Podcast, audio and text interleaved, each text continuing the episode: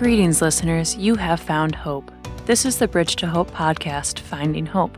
I'm Coltra, and I'm here with Alyssa. Today, we will be talking about domestic violence and interviewing Jenn, the Director of Domestic Violence Victim Services at the Bridge to Hope. Domestic violence is a heavy topic. Stop listening when you need to, practice self care, and reach out for support. Hello, Jenn.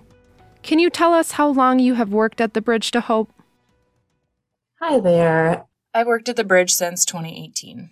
My position really varies here.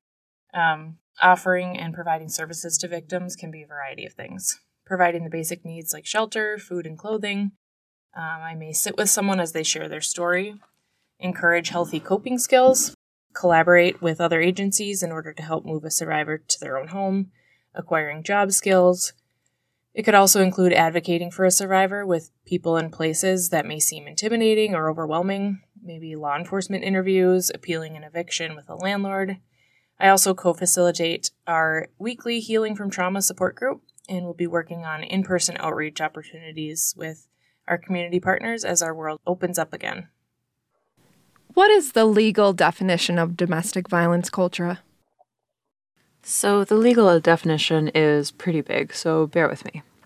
In Wisconsin law, Chapter 813.12 defines domestic abuse as means of the following engaged in by an adult family member or an adult household member against another adult family member or adult household member by an adult caregiver against an adult who is under the caregiver's care by an adult against his or her adult former spouse by an adult against an adult with whom the individual has had or has a dating relationship, or by an, an, adult against an adult with whom the person has a child in common.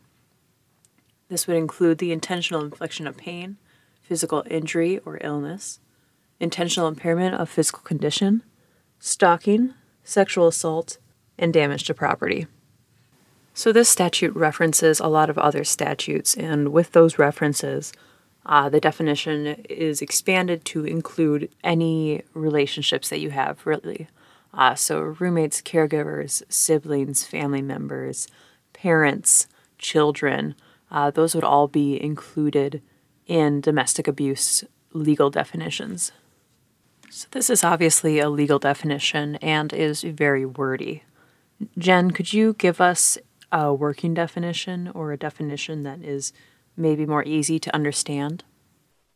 Domestic violence, also referred to as intimate partner violence, dating abuse, or relationship abuse, is a pattern of behaviors used by one partner to maintain power and control over another partner in an intimate relationship. This includes behaviors that physically harm, intimidate, manipulate a partner, or force them to behave in ways that they don't want, including through physical violence, threats, emotional abuse, financial control, Many of the survivors we work with are fleeing intimate partner abuse or sexual abuse, but the scope of domestic violence is much broader than that.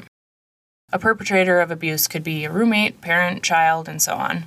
Anyone can be a victim of abuse. That being said, what do you think that others should know about domestic abuse or domestic violence?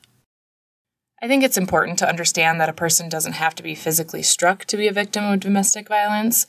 I don't know how many times I've heard from survivors something along the lines of, he just yells at me, throws things, calls me names, or she only shoved me that one time, otherwise it was just emotional and mental abuse. Survivors are well versed in explaining away or minimizing their experiences.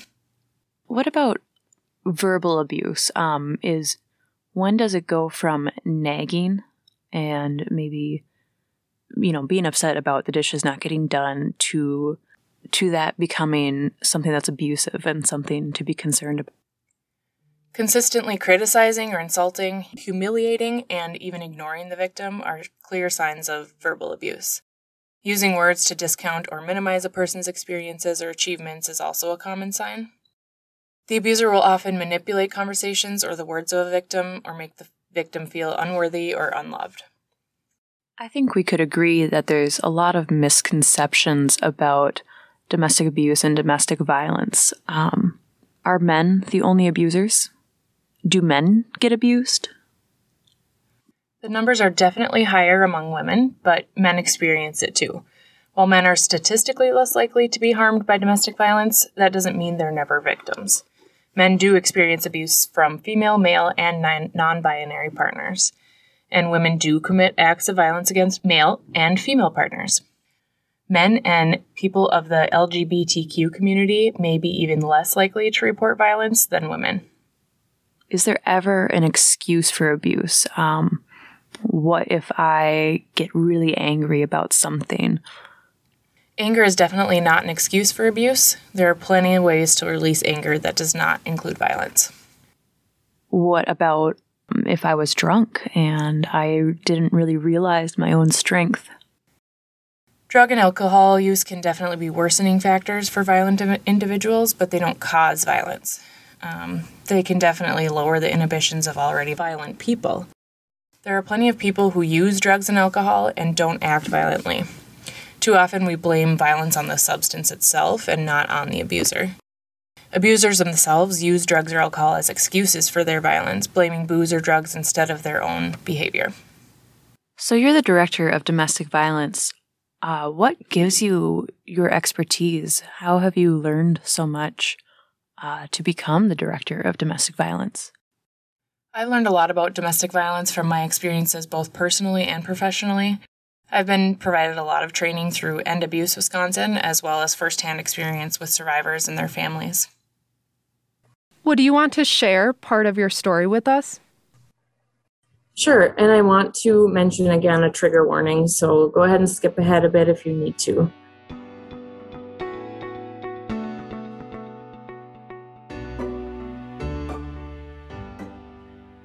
So, I'm a survivor of drug facilitated sexual assault. It happened at the first party I ever attended in high school, and one drink given to me by a stranger was all that it took.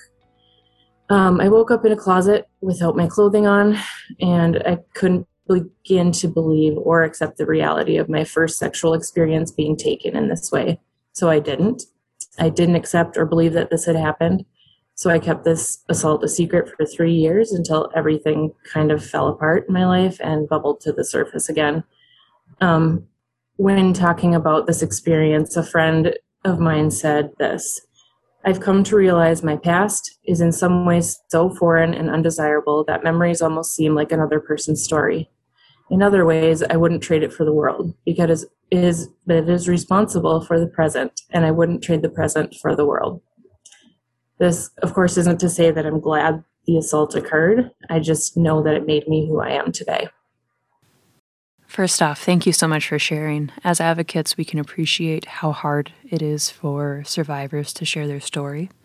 Um, but I think it's also really powerful for people to hear a survivor's story from somebody who's also an advocate.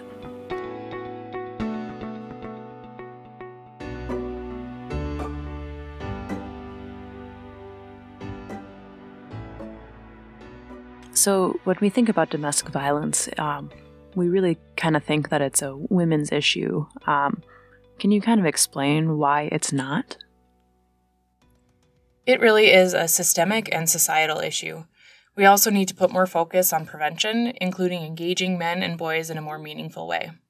Most men are not abusive. They love and respect the women and girls in their lives, and it wouldn't occur to them to be disrespectful. But society is still raising boys to put on a brave face, act tough, and to never show vulnerability. The result is a culture of silence among the quote unquote good guys. Abusive men rely on the silence of other men. They rely on their peers to look the other way and to ignore the off color joke or disparaging language about women. And this might be a question that's better suited for Alyssa, um, but how does domestic violence impact children? Domestic violence can impact children in many different ways.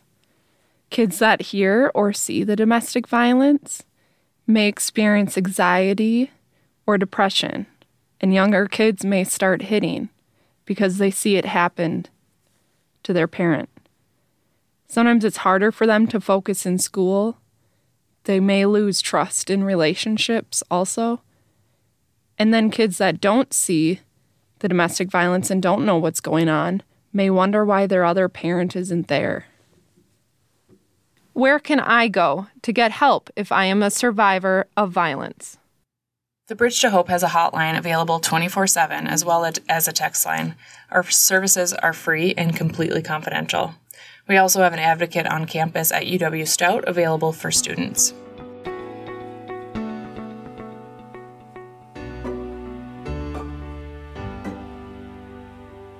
So, after talking with victims and survivors all day and getting calls and texts and all that heaviness, uh, what do you do for self care? How do you unwind at the end of the day? I enjoy getting outside with my family, listening to music and podcasts, and mindless comedy shows. I also have a 10 month old daughter who makes any day 100 times better. What things are you doing for yourself this week, Coltra?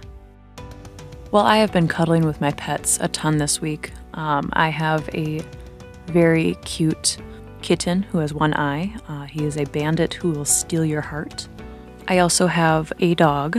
Uh, her name is Marshmallow, and she is even sweeter than she sounds. That sounds great. What about you, Alyssa? What have you been doing for self care? I'm going to call my family this week. It is always good to catch up with them and see how they're doing. Next time you hear from us, we will be talking to Angie, our Director of Sexual Assault Services. April is Sexual Assault Awareness and Child Abuse Awareness Month. As always, we hope that you have gleaned your own bit of hope today from our discussion. Thank you and take care. Thanks for stopping by.